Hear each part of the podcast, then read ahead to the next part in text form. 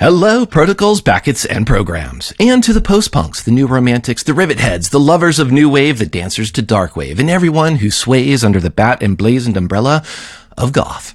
Because today is World Goth Day. So whether you're reading CVEs or securing CI/CDs, play some Siouxsie and the Banshees, write some code to the Cure, triage some bounties to Bauhaus, and find that new wave post-punk sound. Which means, this week we tackle a topic to talk about 10 things I hate about lists, and what a future of AppSec awareness might look like. In the news segment, a new TLD that means zip, moving big rocks with Rust, a top 10 list, another one? An attack tree tool, and more. Paint your nails and stay tuned for Application Security Weekly. This is Security Weekly, for security professionals, by security professionals. It's the show to learn the latest tools, techniques, and processes necessary to understand DevOps, application security, and cloud security. Your trusted source for the latest application security news. It's time for Application Security Weekly.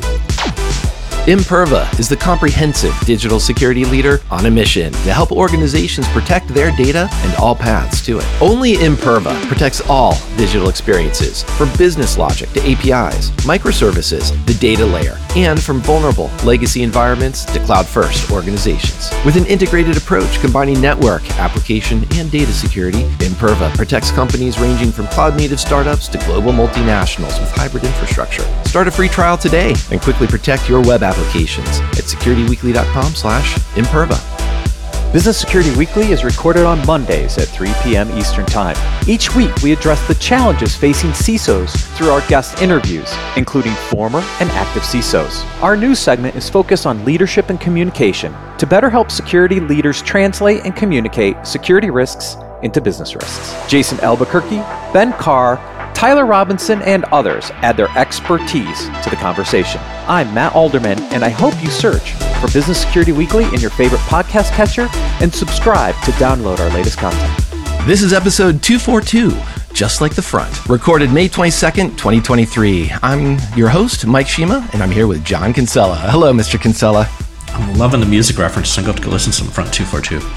Man, if I thought I would have painted my fingernails, maybe. I could have done like all blue, but maybe next time. Ah, that's true. Maybe next time. And yes, we don't want to forget our industrial friends, Front 242, Skinny Puppy Ministry. If we there's an AppSec lesson here in supply chain. If we try to figure out how many bands or Skinny Puppy has influenced and or participated in on tracks, yeah. Robert Smith as well for that matter. But I think we have an announcement, so let me check that real quick. Security Weekly listeners, Identiverse is just weeks away. Register now and join the digital identity community at the Aria Resort and Casino in Las Vegas, May 30th to June 2nd. The 14th annual Identiverse will bring together over 2,500 security professionals for 4 days of world-class learning, engagement, and entertainment. As a community member, receive 20% off your Identiverse 2023 tickets using the code IDV23-SW20. Register today at securityweekly.com/Identiverse 2023. John, this means we get to banter more because we don't have a guest, so it's just you and me. And there's been a thing in the back of my mind, and it's 20 years ago, 2003, that's when the OWASP top 10 dates back to. And this was a time when AppSec was just settling on terms like cross-site scripting and SQL injection. Mm-hmm. It's a list that everyone knows about, everyone talks about, and we have so many top 10 lists right now. But I wanted to see, is it really the right model for modern AppSec awareness? What if we put that attention and effort elsewhere? And so I want to put this idea to the test. But to do so, I figured I'd put you to the test as well. So I don't know. Are you game for this? Oh, sure. Let's see what happens. All right. Let's see what happens. Well, we'll warm you up. You like the music references. And in episode 233, you mentioned having Depeche Mode's Violator on CD. Yes. Yes. Which of these tracks is on that album? New Life, Enjoy the Silence, Strange Love, or Master and Servant? Enjoy the Silence. Enjoy the Silence, indeed. And there's a theme here. Words are very unnecessary. They can only do harm. I love that lyric. And maybe some top 10 lists are unnecessary. Let's find out. A couple more trivia questions here to set the stage for us. So when did buffer overflow first appear on the OWASP top 10? It wasn't in the original one? There you go. It was indeed 2003. But then what year did it disappear? Ooh. I mean, Top 10 was left static for quite a while. 2018. In fact, well, technically off the list, it disappeared in 2007 and was kind of subsumed by other entries.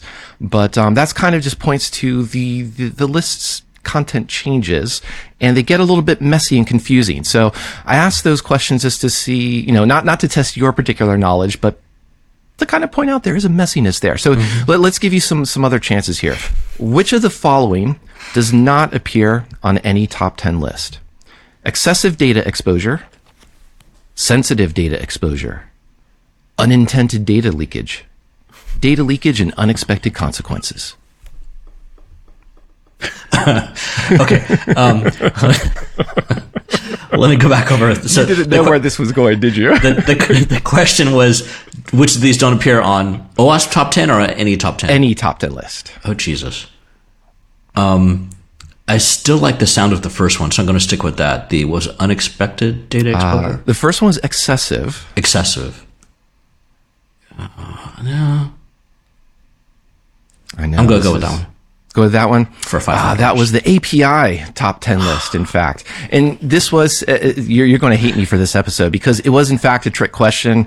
All four of those do show up on the API security, OWASP, top 10, the original, mobile, and the low code, no code one. So, you know, part of the problem with this, I did go through these lists before we started recording, but like, they're all so similar that like, and they all have that little bit of vagueness to them, as you're saying, that you could come up with, you could probably throw this into ChatGPT and come up with the new top 10 lists, and it's going to have something which sounds just close enough that I'm going to be like, I've seen that before. Exactly. And so here, let's try this again. So that, because there is a lot of this, not ambiguity, but cut and paste.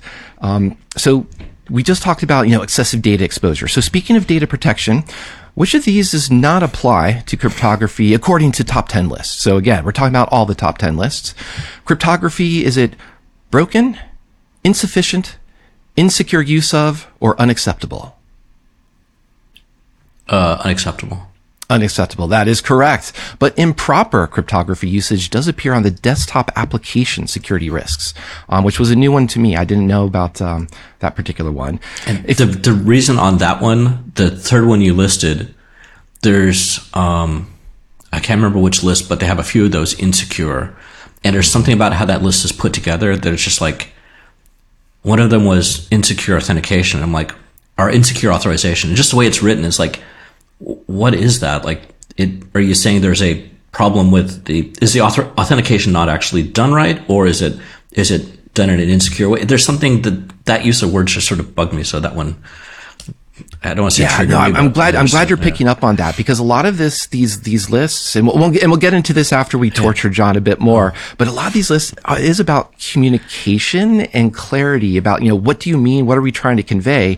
And we do want to pick up perhaps a little bit, or have some attention to detail here, especially for talking to developers, because if you, John, were just getting a little bit confused or it doesn't sound right about that authorization, we do need clarity on what the problem is, what to fix. So here's something that is, we're still, let's do another one about data security here. If you were to protect data everywhere, which list would you be following? There's one, it's privacy and data privacy, and there's a second part to name, I can't remember it.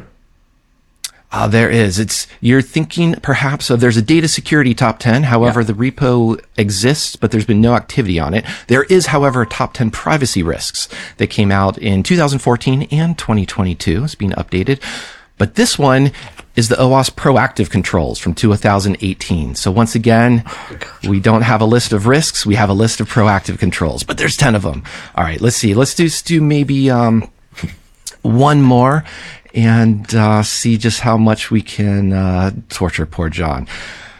Across the years of the OWASP top 10, so just the top 10 this time, which of these is not broken?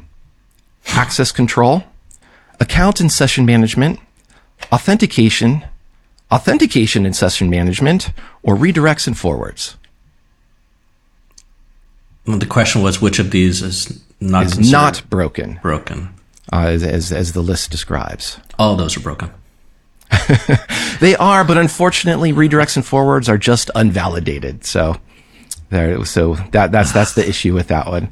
So yeah, so I know we've made John, for those of you who are just listening to audio, he's rolled his eyes more than once because we've tortured him with these questions. I set them up. I set the questions up, not John up, to highlight some of these themes about communication, clarity. There's so much repetition. John, I think you had an observation about these lists. As I'm going through those, what are some, clearly I'm hitting on some pet peeves of my own, but maybe we talk about some pet peeves of top 10 lists or ways that you've seen them being perhaps less useful that we want to highlight. Yeah, and I want to throw a disclaimer in here. We're not picking on OWASP.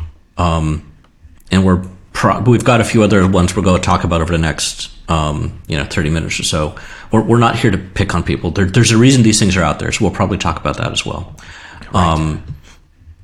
But at the same time, I think what's obviously is sort of, it's not just grading on Mike and myself, we're hearing other folks in the industry talk about this too, which is like, you can't have 10,000 of these. I mean, you shouldn't be, it seems a little weird when you're able to have a quiz to a guy who's been in the industry for 20 years, and maybe not about the individual little rules in there, but like, I can't tell which top 10 lists these are coming from. It's sort of, it has a smell to it, right? I think... we were joking before we started recording. One of the things I'm referring to this episode is the Control-C, Control-V episode, because like yes. All these lists are almost all the same. And I get, you can imagine, you guys have heard me do this before, I'm sort of trying to empathize and get in position of people creating these. So I can imagine either a product manager saying, hey, we need a top 10 either for our product or for our industry segment so we can do a blog on it, or for our security tool so we can say we actually scan for these things, or there's just different reasons you need these, or maybe some sort of, you need to do training for your developers, so let's come up with the top 10 things we want to train them on or have them not do. So I get it. But at the end of the day, when there's not really anything unique about them in many, many ways, and we're working on some things we might put up on GitHub later, we're both working on a list of lists, and then also I want to do like a matrix of which are different, which have which controls, and it would have been a lot easier next time someone quizzes me like this. But yeah, I think the intention is there. It's when OWASP started, it was an amazing thing, but the question then is like, okay, and one of them, it was in the, sorry, I do have a bunch of tabs here, in the update from the 2017 to the 2021 update of top 10, OWASP top 10. One of the ones, I think it was in this list. Yeah, I'm outlisted. Anyways, in one of these, there was objects that are out of date. And I had a bit of a snigger when that's one of the items in the top 10 list itself, because the top 10 list, it doesn't feel out of date, but it's like, how do you... I think there's two problems. One is we've got all these lists, and then the second problem is these lists aren't really changing that much because as we've said on this show, we've knocked off one or two things like XSS, but like for a large part, these lists are the same things we've been trying to get people to do for the last 20 years. It seemed familiar. Yeah. Yeah, and I think to your point too, indeed, and part of the reason we're having fun with John, who's being a good sport about answering this on a recording, is because we're trying to be introspective here as well, in the sense of we have both paid attention to the top 10, we've used it, we've talked about it, and we want to. We don't just want to say everything sucks and then walk away. We want to say, well, what would we replace it with? What would we do differently? To your point about a lot of the Control-C, Control-V, there's an OWASP serverless top 10. Now, this one's particularly interesting because it doesn't actually introduce a new top 10 list. It just says, here's how you interpret the OWASP top 10 for lambdas, for serverless, for serverless implementation. And that to me is starting to get a bit more useful because it's saying we're just going to carve out this particular area and be more specific so something can be actionable by the developers working in, function as a service area. So I like that direction, but it's definitely not alone since there is so much of things that are broken, things that are insecure, as well as just a lot of the lists, at least 5 of them, have security misconfiguration. And that's one of those areas that becomes so generic. What do you do about it? It's like, you know, it's similar to the outdated. And that gets me in the point of, I'm going to pull in my other pet peeves about secure defaults. You know, why do we talk all the effort talking about hardening guides and talking about secure misconfigurations? What if we went in and said, here's what the secure default is out of the box for this software stack, and or create linters, or create linters to point out this is a problem, this is not a default, it should be secure. I think. So I want to try and sum up a little better, at least my thoughts on why these things are annoying to me. And I mean the prevalence of these, not so much like that they exist, is applications, writing software. I think we have picked out as a community, these are the top 10 things you want to look at. And maybe that's going to change over time. Great. But that top 10 list, I don't think, if you're writing software, these are things you need to check of. And I think that the original list has been done in a decent enough way that the topics are, that they translate from the software technology, whether that is serverless or containers or mobile or, cloud or, I don't know, mainframe or, you know, I think those same concepts of like, you know, take care of input and output, take care of logging, encrypts data, you know, security configuration, if you want to put that on there, fine. But, you know, there's those type of things map across.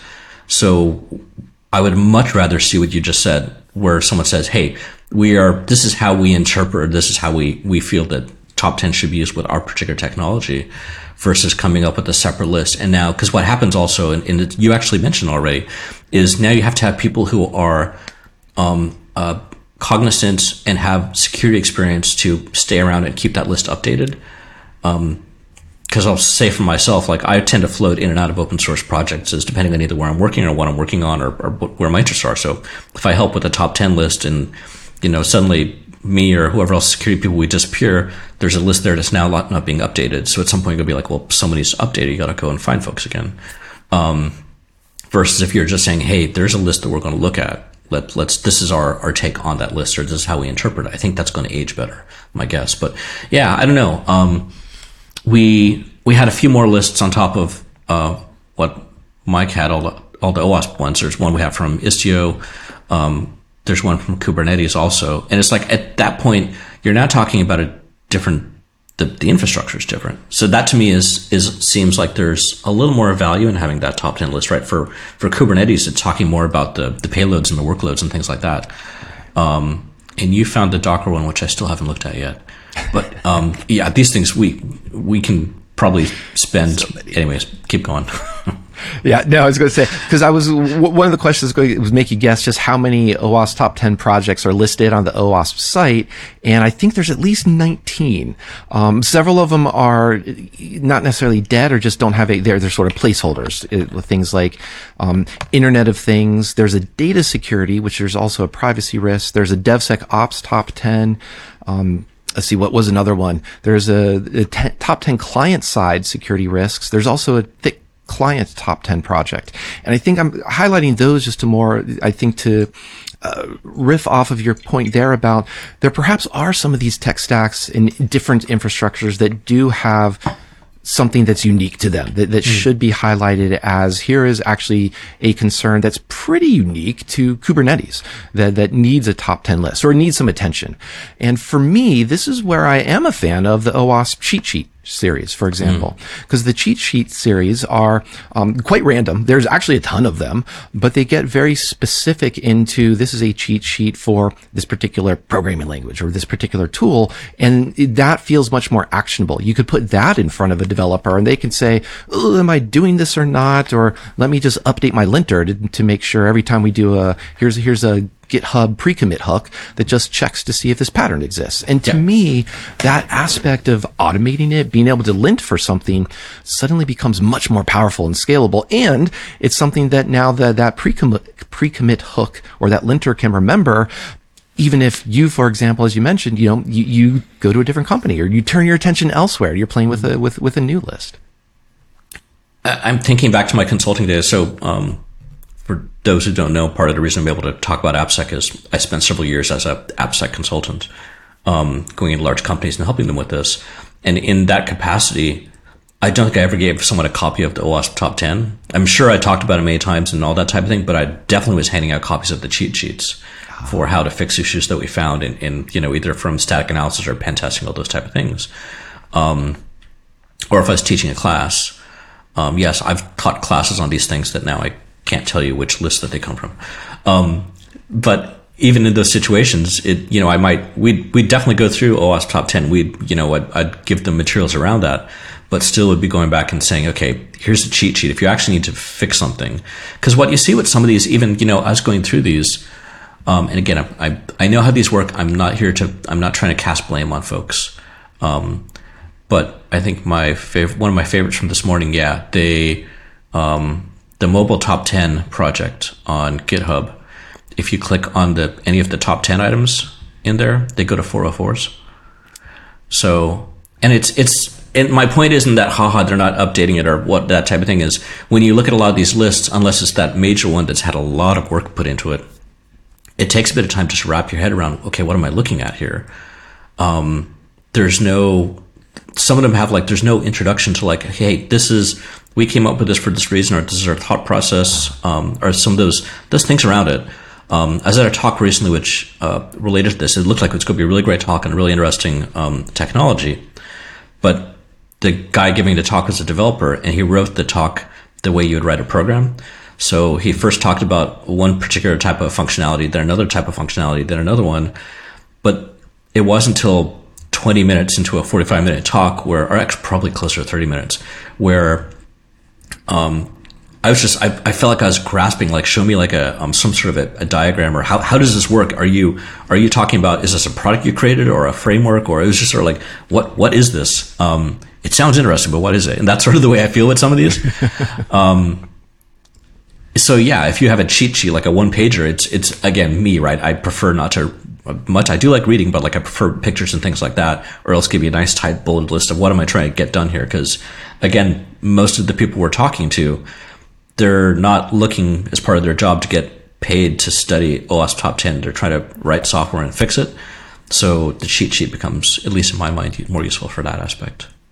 It does. And I think, and once again, I just want to reiterate that point. What you're describing about that presentation speaks to communication and having good introductions. How do you describe, why should I be reading this? Why is it relevant to me? And I think the OG OWASP Top 10, especially the latest version, actually does a really good job of that. It talks about this is not a standard, or this is, if you want to try to use it as a standard, actually read this other supplemental document about how to set up an AppSec program around it. And I'm using that to mention there's also some of these items are kind of a mix of technology, meaning here's a design or implementation, but there's also aspects of process within them as well. And one really, I think, obvious one is there's a more the control C, control V is the insufficient logging and monitoring, or it's been improper logging and monitoring, or ineffective logging and monitoring. But rather than belabor that point, the other point is about the monitoring aspect. And that's, so I'll go with that in a second, but John, you had a comment. Really quick point on that. I part of me wonders if so there's two reasons you'd copy and paste something from one list to another like that, right? One is you're okay, we know we need this, just drop it on there. I think one of the other potential reasons there is, again, these lists are usually written by security folks, maybe some development experience, but they're usually not written by developers or people actually who put their head into it completely. So I wonder if part of the reason we see some of that replication is we know we need something like that logging thing over on this list, but we're not quite sure what that means in this particular language. And it could be partially, I'm not trying to cast doubt on people, but the other reason it could be we want to leave it generic enough so that it's up for the developer to figure out how to implement it, but that's the last thing the developer wants. Or what? Give me A, B, C, D. But anyways. I think too, you're kind of describing there, one of the things that I always prefer in lists is more about, not to be overly prescriptive, thou shalt do this and only this, but the idea that here's a list of things to avoid. Don't do these mistakes, which is fine. But once you're done with don't do these mistakes, you still have a little bit of crickets about, okay, well, what am I supposed to do? And in this case, you also need security. I just was scrolling through a security logging and monitoring failures. So it's also interesting just to see how this changes language, which I'm a fan of. Clarifying things, playing with language to see, are you getting your point across? But the other point I wanted to make here was ASVS. So I am a fan of the ASVS standard. We even had, we talked about it in episode, which episode was it? I have to scroll through my links. 232 with Josh Grossman. And the ASVS ties more into that aspect of the process of development, in addition to a checklist of check your authentication mechanisms for this, check your authorization mechanisms for this. It's more of how do you do this in a sustainable manner? So I do want to highlight, for as much as we're talking about proliferation of top 10 lists, OWASP does have some of those, to me, that I really like, cheat sheets and ASVS. Yeah. I go in a slightly different direction. I think ASVS is super useful. I need a cheat sheet for it. Maybe there's an ASVS cheat sheet. But I think what's actually really sort of caught my interest in the last, I'll call it a year, I think, probably guess around that, is the maturity models, which I think ASVS is sort of getting there the same way, right? And what I like about the maturity models for this is, I'm just riffing here completely, but OWASP top 10. Okay, let me just actually look at something while I'm talking. We've already covered logging. So let's see, let's pick on cryptographic failures. Sure, why not? So maybe at the beginning level, it's okay, just, make sure that you've got no hard coded keys or things like that. And then maybe as you move up through the maturity models around that, you'd start looking at doing more advanced things or making sure that you're, both on the testing side, to make sure that you don't have data that's either poorly encrypted or with known keys or all those type of things. You're doing key rotation. So I could see sort of maybe that. Let me pick one more and try to come up with a better example. Identification and authentication failures. So again, the same thing. To me, that's going to be two aspects. One is, are we going to let someone keep brute forcing that username and password combos? So how do we actually detect that in code and maybe, at least log at that, the first level of maturity? And then as you go through that, doing more sophisticated things around that. So instead of hand-waving, maybe either using a third-party service, which instead of us doing the authentication in-house, actually going through some sort of third party, either a cloud service or one of the known tool that's actually been tested and is able to handle higher loads. So I don't know. That's part of the way I think of some of this stuff. I think ASVS is really handy, really useful. They do that. I wouldn't really say they do. They do that to a small degree. I don't know if you'd agree with me on that, the maturity type thing.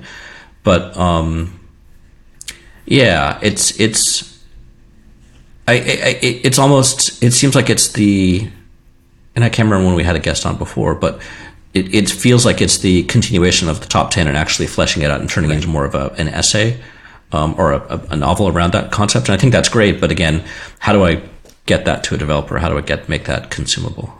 Yeah, and the ASVS, I like how you put that. It's more of the long form essay version of the OWASP top 10. It does have those, three levels, ASVS 1, 2, and 3, but I think you've convinced me that the OWASP SAM, for example, Software Assurance Maturity Model, that one talks about the ecosystem of building software. And that's where it does pull in your supply chain, your CI/CD, where you do the testing, how you do the testing, rather than just say, beware of XSS, beware of SQL injection. It's more about the practice of building software. And kind of to riff on that a little bit, to pull into identification and authentication failures. You're picking that from the 2021 version, the OWASP top 10. What would be cool for me to see also as well is where are the major threat scenarios there, meaning how do you handle account recovery? So how do you require and enforce MFA, or do you have, if you don't, do you have your system, your application designed to encourage people to adopt MFA for that matter? And what about have you adopted WebAuthn or passkeys, or still relying on passwords? These are some areas that I would love to see this type of lists or cheat sheets push developers, push the industry towards these positive patterns, these forward-looking patterns, rather than just saying, beware of, here be identification and authentication failures. And I won't do a pirate accent because that would be terrible. So on the ASVS real quick, my comment about the cheat sheet, Googling around is your, continuing eloquently. They have a mapping. I would call it a mapping. They call it ASVS index if folks want to Google that. And what they're doing is they, for each of the points through ASVS, if there's an existing cheat sheet, they've got that listed. So for, V1.1 secure software development lifecycle requirements. They've got links to the threat modeling cheat sheet, the abuse case cheat sheet, and the attack surface analysis cheat sheet. So it's a cheat sheet of cheat sheets, but better than nothing, I guess. Better than nothing.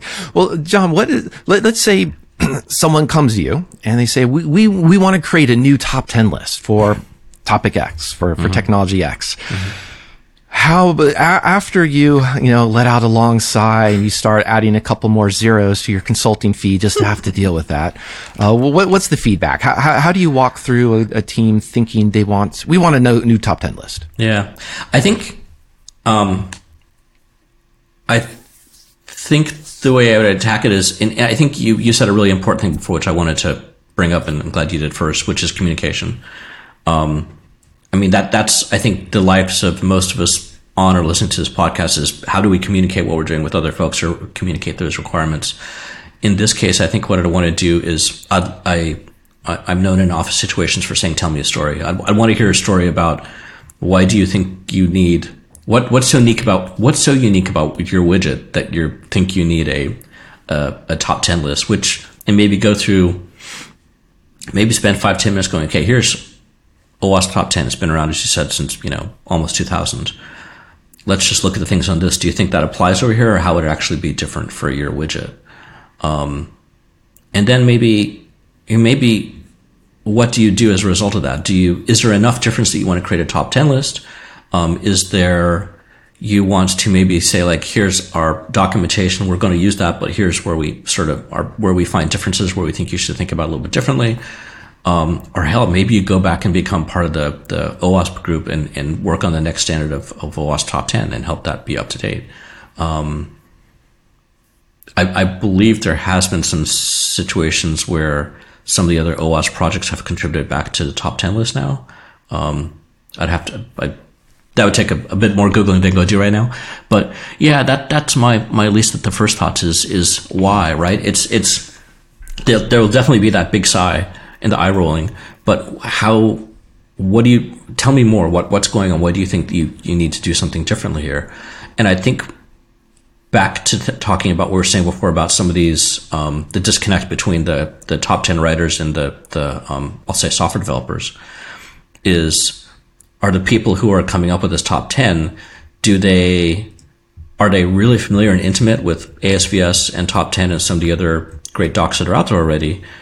Or they just know that exists and they've seen top 10 for Docker, and now they think they need to do top 10 for a Podman as well. Yeah, and I think I like how your phrase "tell me more." That's a wonderful phrase. I forgot to prep you and say, hey, we should have John give an application AppSec in 3 words. Now I don't want to make you commit to tell me more, but I did want to riff on that slightly because it sounds like Ben's from ASW episode 237. He said, so what's next? That was his 3 words. And I think that's kind of, in that same spirit of, what are you trying to get out of here? What are you trying to accomplish? Tell me more about the problem so that we can figure out that, yes, a top 10 list is the solution, or maybe something else is. I'm thinking of another one right now. I'm not considering these official, but, read the book. I like that. I feel like, and it's not, there's not what we're talking about sort of is the book, but I think one of the larger problems we have is we keep coming up with, we keep trying to figure out, and I think what's going on is we keep trying to figure out new ways to communicate the issues and how to fix them to people, but it's not sticking. So we go back and we try to figure out another way to communicate them. Then we try another way. And we're seeing some things, as I said, get fixed, but overall, it feels like the book's not being read. And it was, I was at B-Side Seattle this weekend, and one of the, I think it was a panel I sat in on, or I was listening to it, I don't want to say I was on it, but there was one of the questions at some point when a panelist asked the audience, raise your hand here if you like threat modeling, or if you've done threat modeling, or you find that to be a cool thing, right? Everyone raised their hand. And it's like, okay, well, I'm going to ask that question again. How many developers here like threat modeling? And like no hands went up.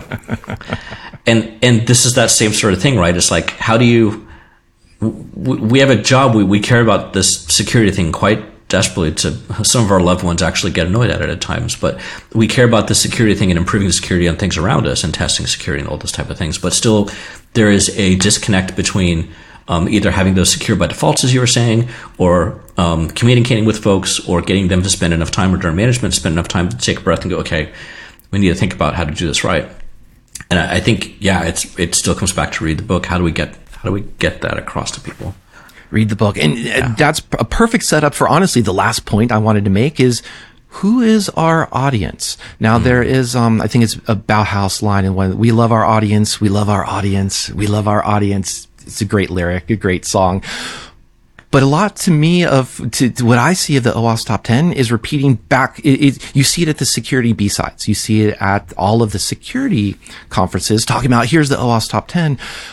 What would it look like if we presented it to developers specifically? How would you present this to developers? And I think that's kind of the thought exercise I want to leave with listeners, in the sense of, rather than an AppSec awareness for AppSec faults, what would you create a top 10 list or something similar to that? And you're going to present it at a developer conference. How would you tell that story? How would you, rather than 30 minutes in, but in the first 3 minutes, set up, here's what the problem is, here's how it applies to you because you're working on this language, this infrastructure, this type of designs. That's the parting words I wanted to leave here. And John, I know that you are once again a great sport for answering the trivia questions that I threw against you unprepared. So don't take it out on John. Yes, I did not know those questions ahead of time, people. No, he did not. And but yes, take us out of this segment. So I think what you just said is really interesting. One of the things I'm doing nowadays is acting as a pitch coach for a few startups and helping them with their VC pitches. How do you, because I've done that enough times now that I'm able to tell you what's good and bad. And I'm saying that, you know, because it's sort of the same thing. Anytime you have something important that you're, you know, if you're a startup founder pitching an investor, you're trying to get cash. If you're a security person trying to really pitch a developer or development team, you're trying to get them to improve how they're doing things, right? You're trying to come to a point together. And I think it is sort of what you just said there, that how do you in those first few minutes say like, hey, I'm here from security. I'm from security. I'm here to help. It's how do we, you know, I'm trying to make your job easier. I'm trying to, you know, I used to love starting off talks, classes saying like, I want you to think like a hacker, right? And we've had other guests on here say that before, but it's like, how do you sort of titillate people and say, hey, this is going to be fun and interesting, and we're going to make this better overall. Not coming to me and say, hey, John, let's talk about, you know, cryptography for the next hour. 'Cause I'll be like, that was a snore, or attempted a snore, for those just listening. But yeah, right. It's all this type of stuff we're talking about. The reason the top 10 list was created was besides just to document 10 things, but like it just form that initial platform. How do we communicate these things to other folks in a repeatable way? Yeah, I think, and I think the question is really interesting. As we're about to go into the news here, what people should be thinking about as we talk through news stories. Again, it's one thing for us nerds to talk back and forth about, like, you know, one of the ones I've got is Intel going towards a 64-bit CPU and dropping to 32-bit, instructions. Okay, well, that's neat for us to talk about in our little circle, but how do you translate, or how does that matter to other folks outside? Like, either it could be your partner, it could be your parents, could be, an investor, it could be developers, right? How is something which is interesting to you interesting to another group of people? And how do you get them excited? Because once they're excited, then they'll be willing to work with you on that. So, yeah. No, That's a wonderful wrap up. I mean, you got me excited to continue this conversation. Thank you so much, John. Fun as always. So we're going to take a quick break and return with News of the Week.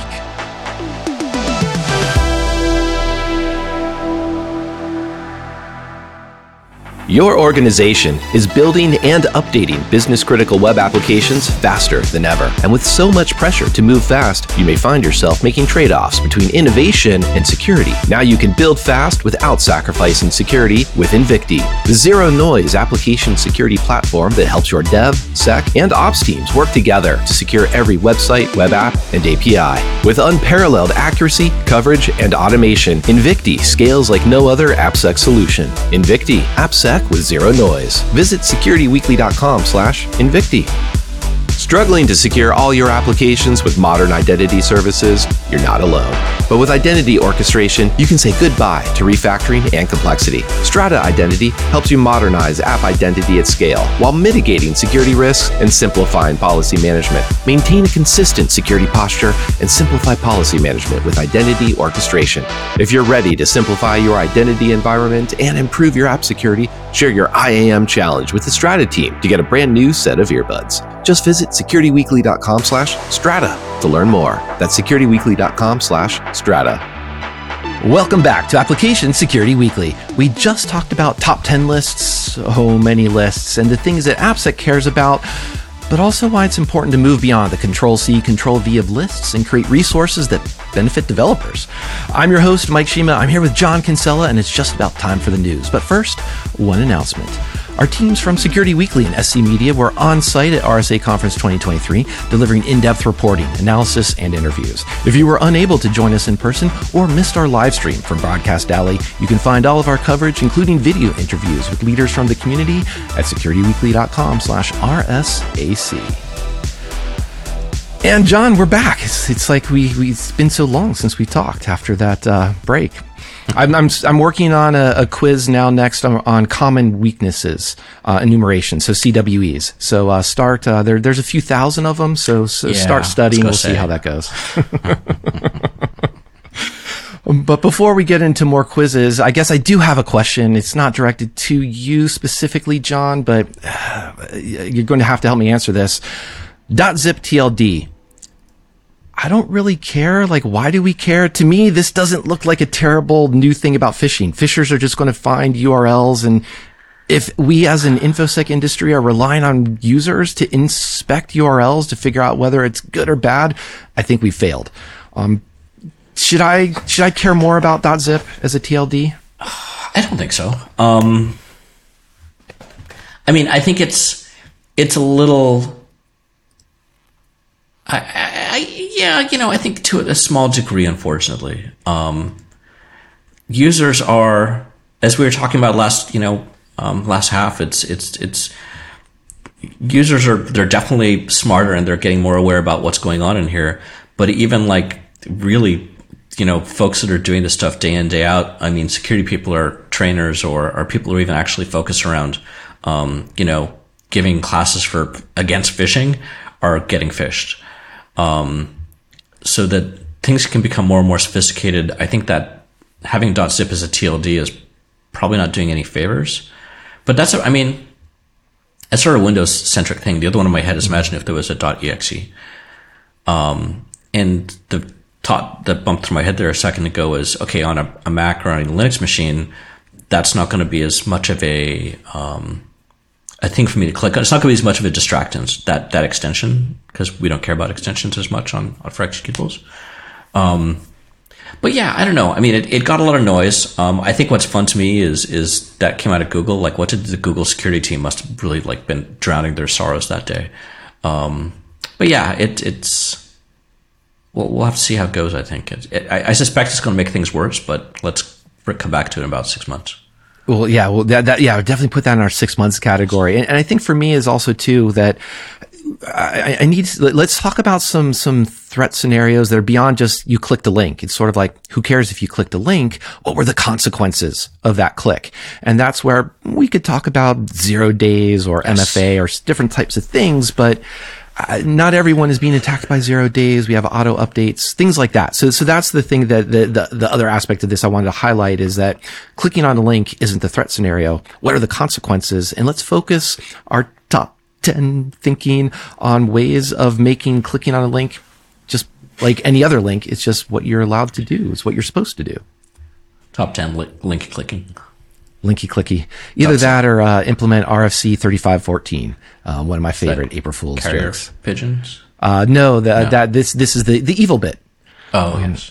Carrier pigeon was 1134, if I remember correctly, but maybe an 1129. Now we know what next week's quiz is going to be. Yeah, exactly. Listeners, help us out. Help send John some questions for to ask me. Other question. I don't have a question here. More of a comment. Just a triple threat about Teltonica routers from Clarity. From the Team 82, I've highlighted a couple of their articles of this year, I think. And I like the write-ups. To me, this was pretty neat, if simple, in the sense of what the attack scenarios are.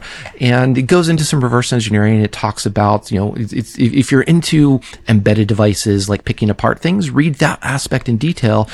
Otherwise, it looks like some classic, here is some knowledge. Either you have essentially valid credentials, the MAC address and the password for a device that you've gotten off of from physical access or a picture of it, or you can impersonate that, do some spoofing if you just have this data. So it looked like some very basic types of web application problems that are just manifesting in a different area. So I just want to cover it in that way real quickly. But for those of you who are into the reverse engineering, go ahead and dive in and read some more about the firmware analysis they did.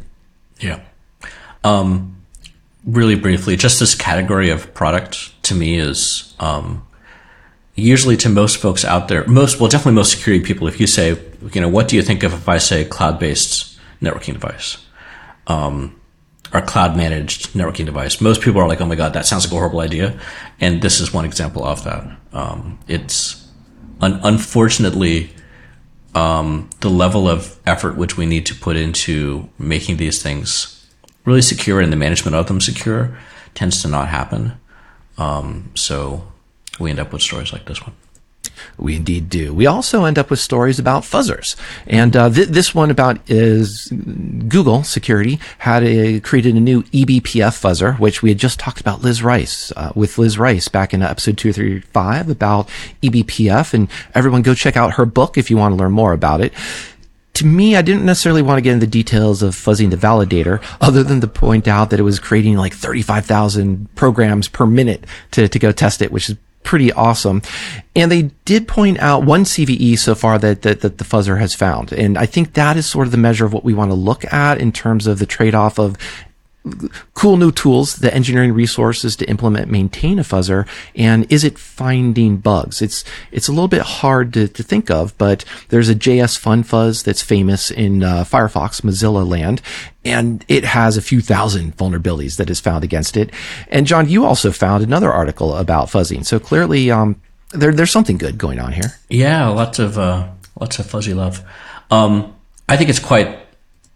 Yeah, I'll say astonishing that if they're generating 35K eBPF programs, basically apps per minute, and they're still only finding that few fault, that's significantly less than I would have expected. So, hey, kudos on that. It is impressive, yes. But yes, Amazon, AWS in particular, announced SnapChange, which is another fuzzer. And what they're doing, which is a little different, is it is based, it uses KVM, the hypervisor, alternative to Xen, which many people would think of. And what that gives you is part of the problem with any of these fuzzing systems is getting the application to that state where then you are testing the thing you want to fuzz. Because usually what you're looking for is to crash the application. Mm-hmm. But also, if you're looking for the application to show something which is a sign there's a vulnerability. It could be a crash. It could be some sort of execution if you're really lucky, depending on how you're fuzzing. But there's a lot of work to get, you know, the program up and running, configuration read, things set up in the particular way you want for this particular fuzz test, and all that work. And that's, you know, if you have to do it every single time, the actual fuzz test itself is probably, I'd say, like 5% of the program execution. The rest is setting everything up for that. So what some of the folks at Amazon have figured out is, well, let's run the application in a virtual machine. Let's take a snapshot of it.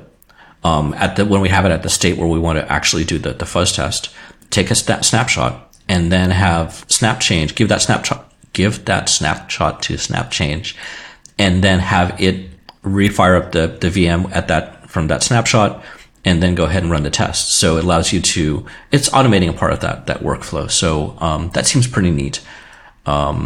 And yeah, again, it's, you have to be, this is not, to be clear, something you could just go run on AWS. While I believe there's still KVM underneath, they're not going to let you take a snapshot and run it like that. That's an exercise for our listeners. There is the ability to take snapshots of your VMs in EC2, and then you could turn those into AMIs. But yeah, I wouldn't have a memory. So I don't know. Someone can play with that and come back to us. I think that'd be an interesting thing to look at as well, to use the cloud for that. But yeah, another example of fuzzing love.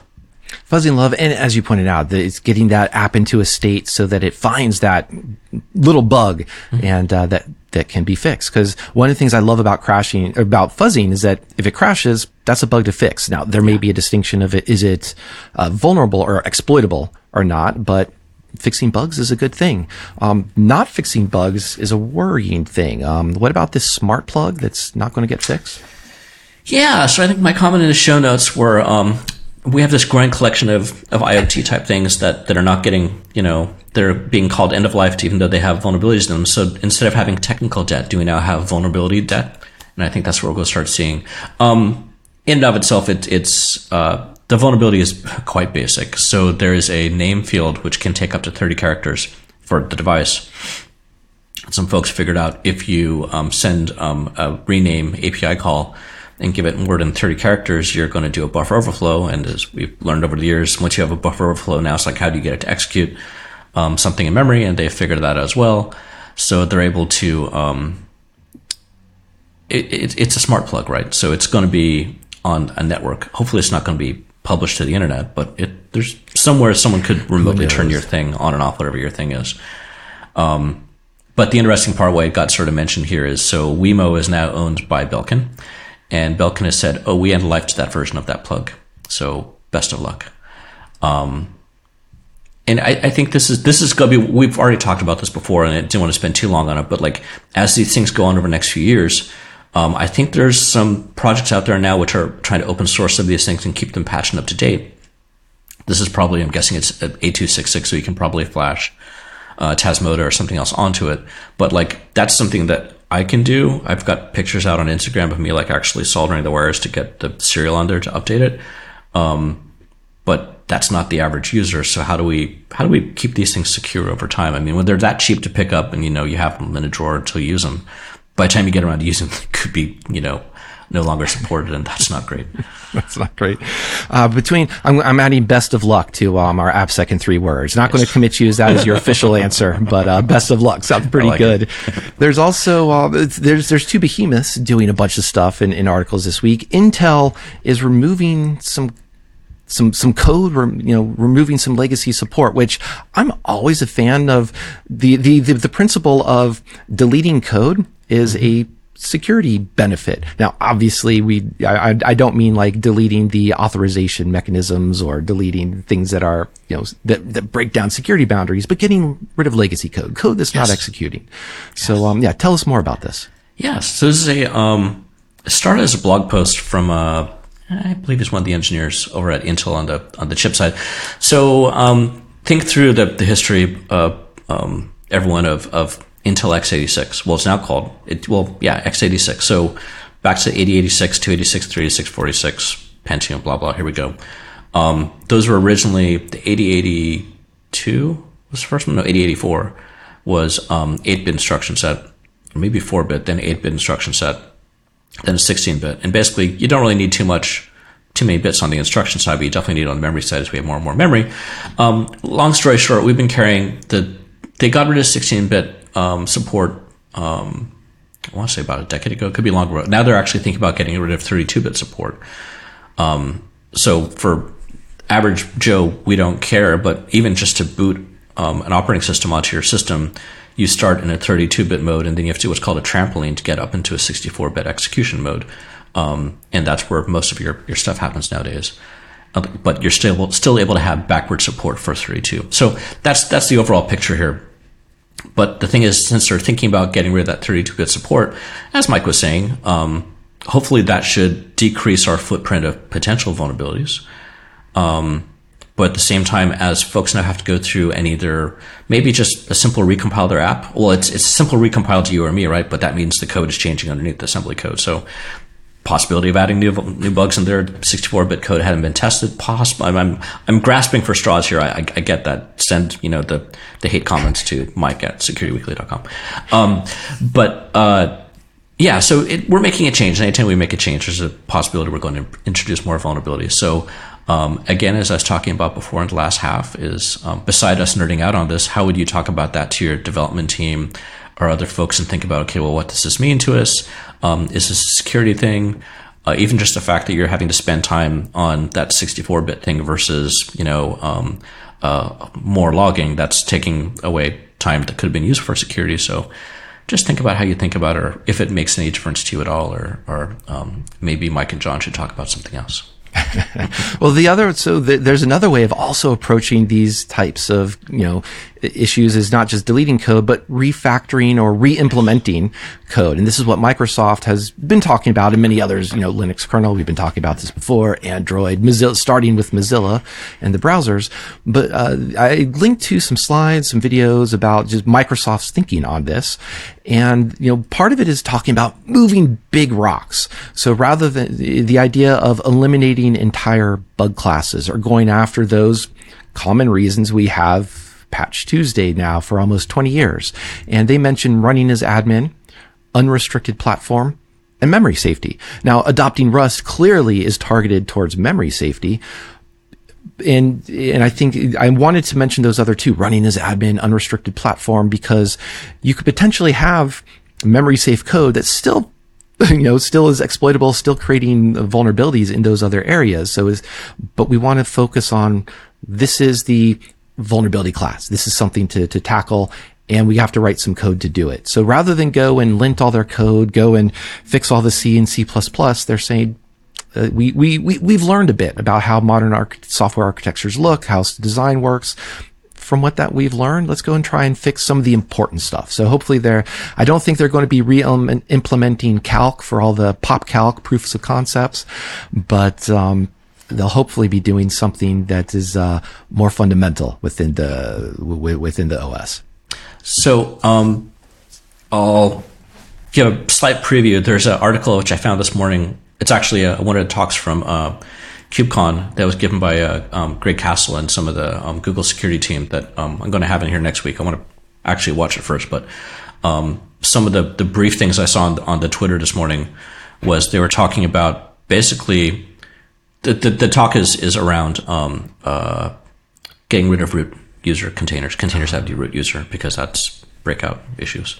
But they go through like a few basic challenges of why people weren't using non-root containers, weren't building non-root containers, and you just hit upon a few of them as like there's some standard things we can do out there to get rid of root and some of these things. And the result of that is you suddenly narrow that footprint again in a significant way. And it seems like that's our theme today, is narrowing that footprint. But that's it's super important. And it's one of those things that, do you need to focus on all of the OWASP top 10, or do you need to look more at hardening your application environment? And yeah, something to think about. Something to think about. And we usually don't talk about APTs or the threat actors too much, although I did have some fun with Microsoft's new taxonomy of APTs. But you grabbed something, John, that was kind of interesting. Maybe it does tie, I think it ties into some of this memory safety we're just talking about. Yeah. Stack rumble. Let's get ready to rumble. I can't do the voice, but man, let's get ready to rumble. We'll have to get someone to do something on that. Yes, exactly. Fix it in post. So Trend Micro, APT 41? It's APT 41. Trend Micro found these guys doing something a little new and different. So this thing called stack rumbling. What's that? And what that is in a nutshell, if I can find it in the doc, I know it's in my show notes, so they figured out, and this is a Windows thing, and I I haven't run Windows on a desktop in a long, long time. I probably should just get my hands dirty again. But what they are doing with Windows nowadays is you're able to specify a collection of options around how an application starts or how it runs, from think like a memory configuration point of view and things like that. So the fine folks over at APT 41 or some of their consultants have figured out that one of the options in there you can set is the minimum amount of stack size for an application to run. So what they have figured out is if you set that minimum stack size to the max stack for the machine or the maximum amount of memory for that machine, when the operating system goes to allocate the environment for it and set up memory and things like that, it goes, oh, I don't have enough memory to be able to allocate that stack size, so it just doesn't run the program. It exits with an out of memory error, or not, in memory not available. You get the idea. So why do these guys care about this? They are now going through, they look for, when they're installing their malware, their loader will look for what other antivirus or EDR or different sort of security tools are running on there. And if they see them running, they will update their configuration to set the max the minimum stack size to the max of memory, and then they'll terminate the program. And then when it goes to try and restart, it ain't going to restart. So they found a way to DOS the system to not allow the security tools to run. So interesting. The reason I'm bringing it up here, just from the academic of it, is again, it's a tool which was never thought of to be used that way. Could you do that with Java? I haven't tried this yet, but when you're firing up a Java VM, you're able to specify your minimax memory size, I believe. I know you can do max. I think you can do min. So could you do something similar with Java applications? And that wouldn't have. Hopefully, you're not writing your security tools, your antivirus in Java, because then we should have a talk. But yeah, sort of interesting, how something which was initially supposed to be designed to help people or help developers set up a program to run correctly can now be used in a nefarious way. Yeah, and let's make a call back to the OWASP top 10 with insufficient logging and monitoring. Hopefully you do, as an org, have some monitoring with your security tools, if those processes are dying and not restarting. But it gets into the idea of that can be a lot of noise. So which ones are the signals? Which ones are the noise? Speaking of noise, I just grabbed a real quick article. This is more just from PyPy, that over the weekend they had to suspend new user, new project registrations because there were just a massive volume of malicious users, malicious packages. And this one was not so much as something that's new. It's more of just pointing out to the volume, and they were relying on people to do a lot of the review, a lot of the reaction here. So there's a impedance mismatch, if you will, between attacker and defender here. And this is where, if we're talking about where could we spend more time, what if we spent more time helping counter these types of scenarios, so PyPy could rely on some more automation to help defend against malicious use of their project repo.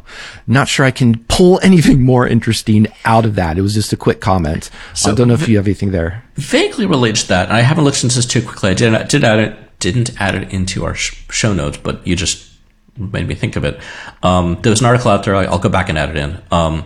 There's another Python packaging system called Rye, because what we all need is another packaging system. And I didn't look at it too closely yet. Apparently, it's sort of they're taking the learnings of Cargo and Rust and trying to apply that to Rye. So a little more bootstrapping involved, or it does a little more bootstrapping than what you see by default with pip. But it could be sort of interesting for folks to look at that as well. But I'm guessing it's still going to use PyPy behind the scenes. So I don't know. We'll throw it in. People can look and tell us what it does. We'll keep an eye there. Yes, and by all means too.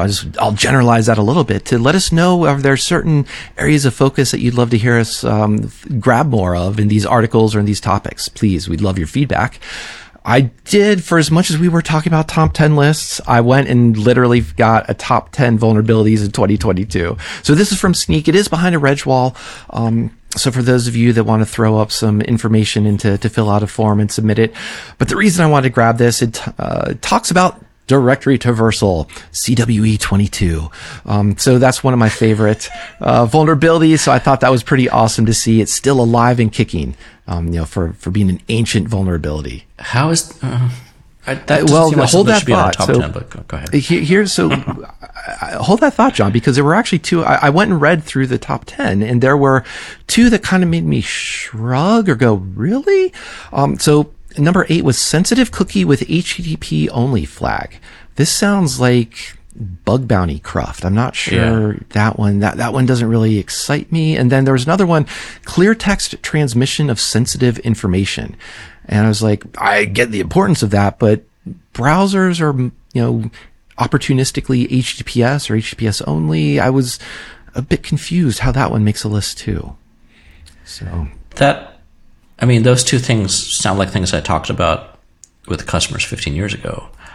So was this a top 10 list of things that they're finding in software, or a top 10 list of actual issues in the community? These were code vulnerabilities in 2022.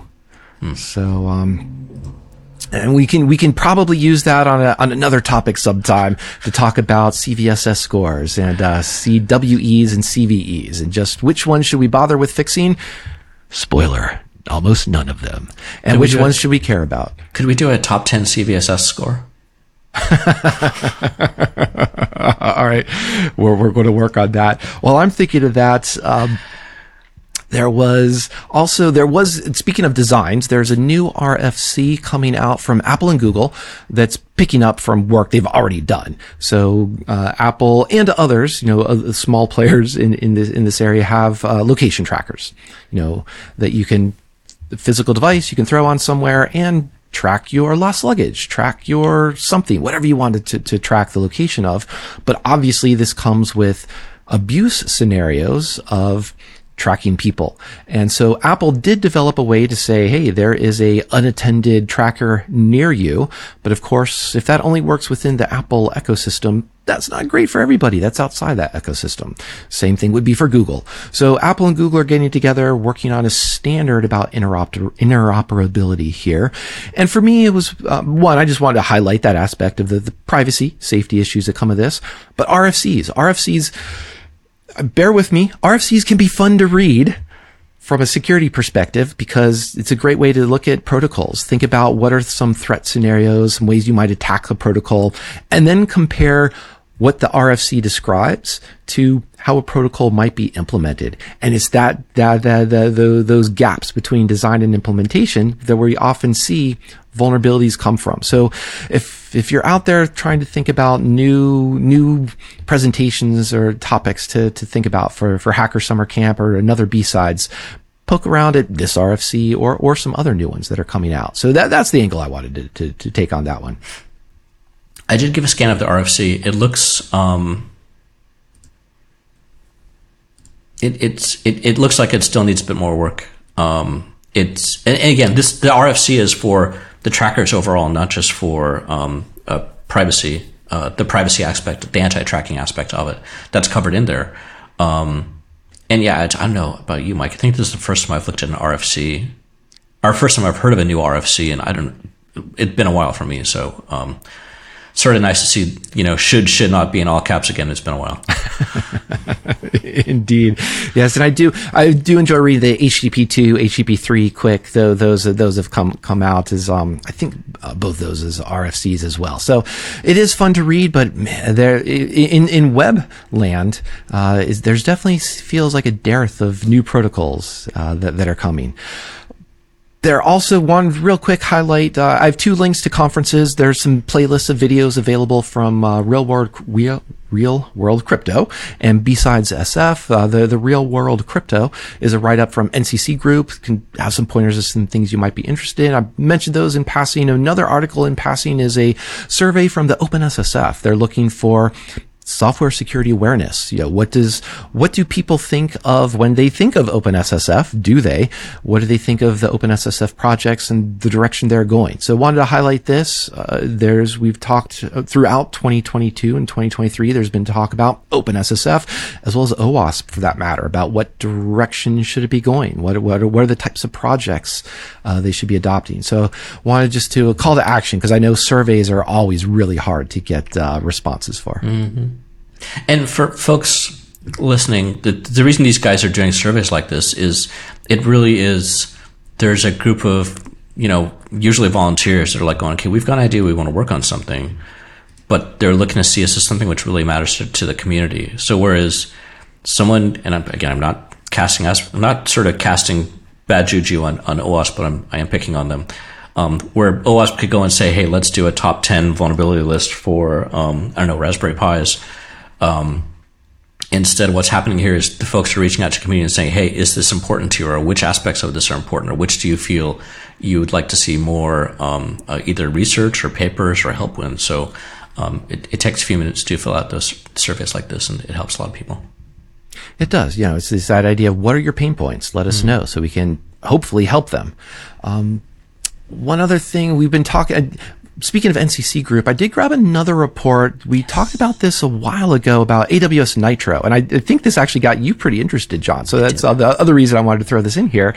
And they talk about, you know, basically the report says these security claims stand up, which is okay, good. So it's not necessarily a meaty report. I grab this more as a wish that I wish the assessment methodology was more robust, or in this report or other public reports of this type, because I think this assessment methodology is where other people could learn from. That's a real educational aspect. So I don't know if such things exist, but if they do, listeners, please let me know, and we'll cover them. We would love to highlight that.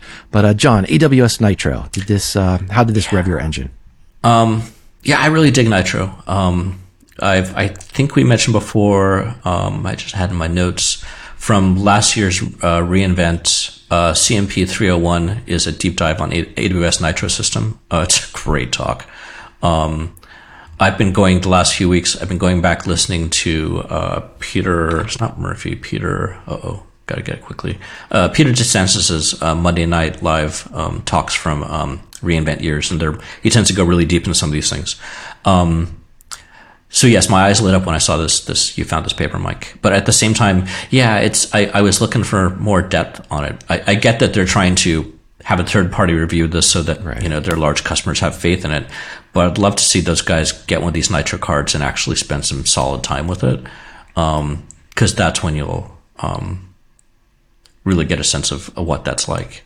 So it'd be, I'm guessing Amazon goes to all sorts of trouble that we're not going to see these things floating out on eBay anytime soon. Sure. I'm guessing those are qualitatively either shredded or Apple-wise sort of desoldered and used in an environmental way. But it'd be great to grab our hands on one of these and just really sort of hack on it for a few months, see what comes out of it. If they show up, maybe there'll be a Defcon Nitro village in a year or two. If anyone's going to get their hands on one of these, it'll be a Defcon village. Part of this report, as I mentioned, also the assessment methodology. Part of that is, you know, what are the threat models, the threat scenarios they put together? And for me, I did raise my hand for those of you who were paying attention in the last segment when John was talking about who likes threat modeling. I did raise my hand. None of the developers did. No surprise. Sorry, spoilers. But hopefully you already listened to that segment. However, I only like doing threat modeling with a Google Doc. A document and maybe something to draw on, a whiteboard, a Visio, if Visio still exists, or whatever the modern version is. I'm not a big fan of tools because tools seem to me more of an AppSec. It would be great if all the developers filled this out and all the developers look at that and say, how does that help me? So here's a tool, Deciduous, from Kelly Shortridge, who we just talked about, and her kitty Link also appeared on the episode, purring into the microphone. But this one at least looks like a tool that turns bullet points into a diagram. And I like to live in Markdown. So this one looks a little bit more approachable for me, for those of you out there who want some tools. Or, John, you say commonly that you're very visual learner. Yes. You like pictures. So hopefully this is something that might work for you. Yeah, this is, someone could really have fun with eye tracking of this. Cause when I saw this, you had this link, my eyes just immediately went to the graph on the left. And probably after 5 minutes, I'm like, oh, there's Markdown. And my eyes went to the right where the diagram is. And after about 5 minutes, I'm like, oh, there's Markdown at 11. Didn't even see it. But yeah, no, I think tools like this are really helpful, right? Cause part of, you mentioned Visio, which is close to my heart. And I used to know it like the back of my hand. But the reason that we have some of the problems we have with these tools is the learning curve, like Visio, man, takes a while to get to learn really well. And it's out there still with OmniGraffle and one or two other tools. People are doing more web-based stuff for that. designing or diagramming. But yeah, it takes a while to actually get to learn the tool. But what you're really trying to do is you're trying, and this is why the whiteboard is amazing, right? Like grab a pen, grab a whiteboard and just start doing, like, you know, move the hand back and forth. Don't worry about it and talking to people. You don't have to worry about what the tool is. And then at the end of the time, you just take a snapshot with your phone or whatever have you, and you let someone else go and turn it into a diagram. Or fumble and figure out the tool and try to turn it into a diagram. And that's part, that's, I think, what's interesting about Deciduous is that it allows you to both visually see what's going on, but also be able to just throw something into Markdown and like have it there. And like it's, the tool is not the goal, right? It's sort of like threat modeling for most people is not the goal. It's you're actually trying to figure out what is the actual threat and how you get to it. So neat. Oh, absolutely. And it just gives me the chance to say, take a leaf from Kelly's book, read about security chaos engineering, and play with some attack trees on Deciduous. We've had a bunch of questions for listeners about more information, things to focus on. Any final questions you want to throw their way, John, as we wrap up our news for the week? I'm really liking that theme we had from the last half hour of about, how do you communicate? How do you empathize with someone else? How do you, you know, and that's, I think, what application security in the day is. We're trying to make the applications more secure, but it's a security person doing that usually who doesn't have hardcore developer background. There's some of those folks out there. I might consider myself in that group, but usually it's how do you, you know, it's one person trying to figure out how do you get the other person interested to help you make that better. So always think about how do you, you know, it is frequently in my mind, in the back of my head, like how do I actually get this? How do I communicate this to a different group of people? So I think that's useful for people to think about while they're listening to us or others. Indeed. And I want to thank you for helping me communicate all these news articles for this segment and about all the top 10 list as well. So thank you very much, John. Thank you everyone else for joining us. Please do subscribe, hit that like button, check out the show notes. And speaking of Dark Wave, check out Careful by Boy Harsher. We'll see you next time on Application Security Weekly.